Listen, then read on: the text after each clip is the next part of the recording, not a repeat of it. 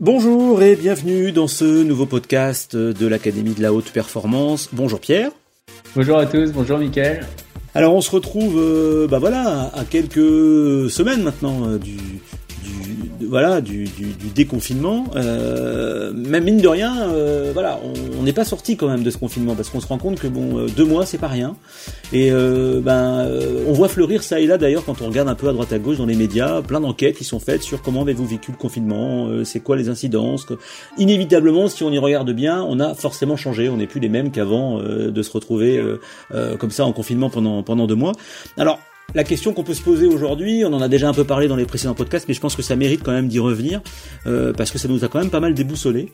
Euh, Pierre, comment comment est-ce qu'on fait pour repartir après après euh, bah voilà avoir vécu de, de deux mois comme ça?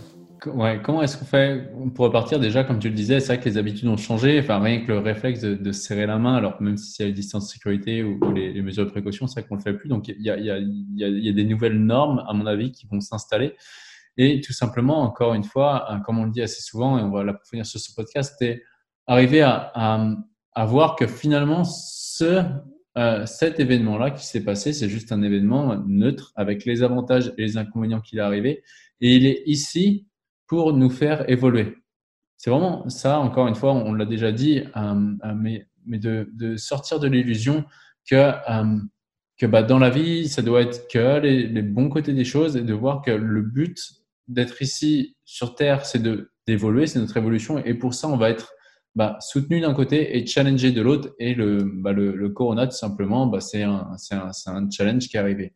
Mais derrière, plus le challenge est élevé, plus en général les bénéfices à en tirer sur le long terme sont, euh, sont eux aussi élevés. Parce que c'est vrai que du coup, on a un peu de mal quand même à, à se fixer des objectifs, on a un peu de mal, encore plus qu'avant, quoi, du coup. Euh, parce qu'on a été sonné.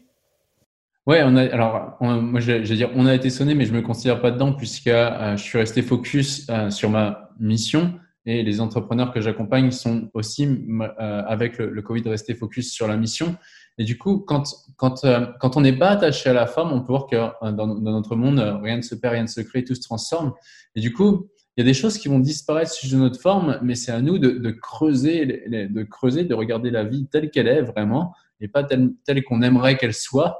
Euh, et du coup, pour se détacher de la forme et de voir que bah, finalement, on n'a rien perdu, euh, mais que les choses se sont transformées pour pouvoir tirer ces leçons-là et se reconcentrer encore une fois sur notre mission.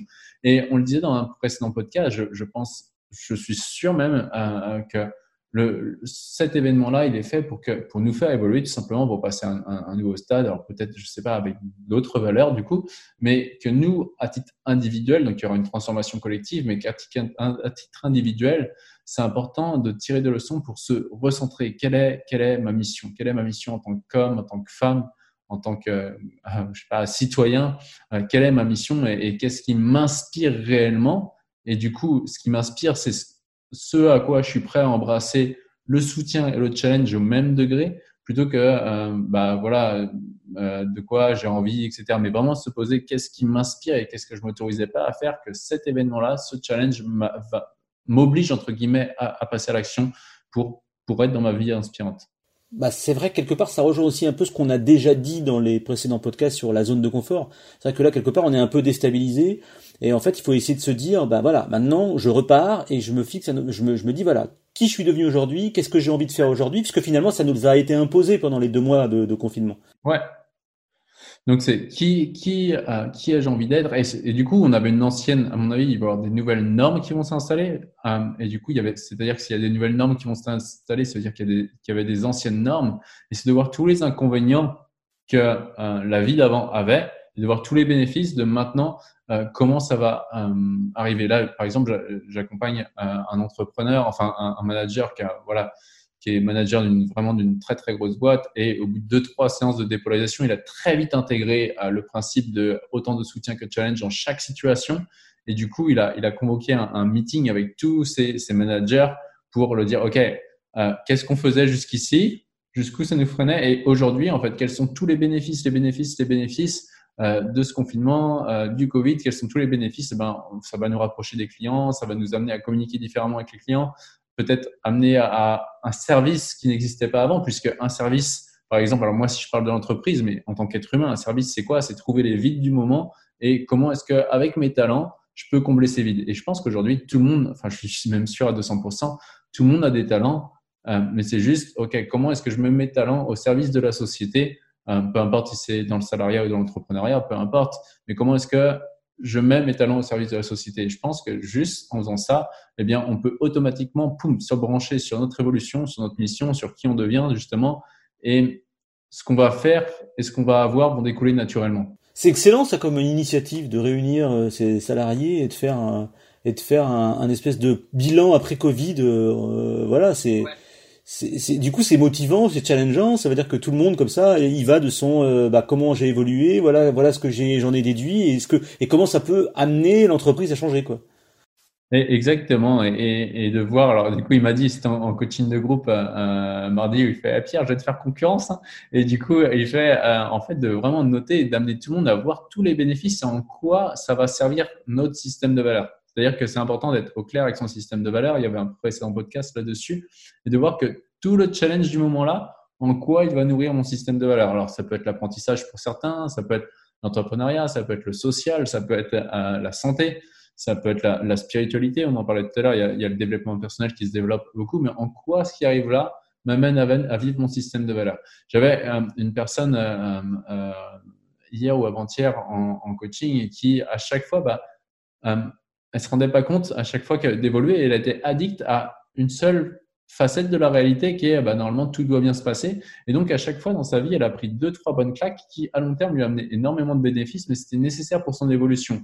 Mais vu qu'elle ne voulait pas évoluer tout simplement et qu'elle acceptait pas les règles du jeu de l'évolution et qu'elle se contentait de ce qu'elle avait, elle était dans sa zone de confort, bah, à un moment donné, elle a été aidée alors par son inconscient, par je sais pas quoi, à bim, prendre une claque pour pouvoir évoluer.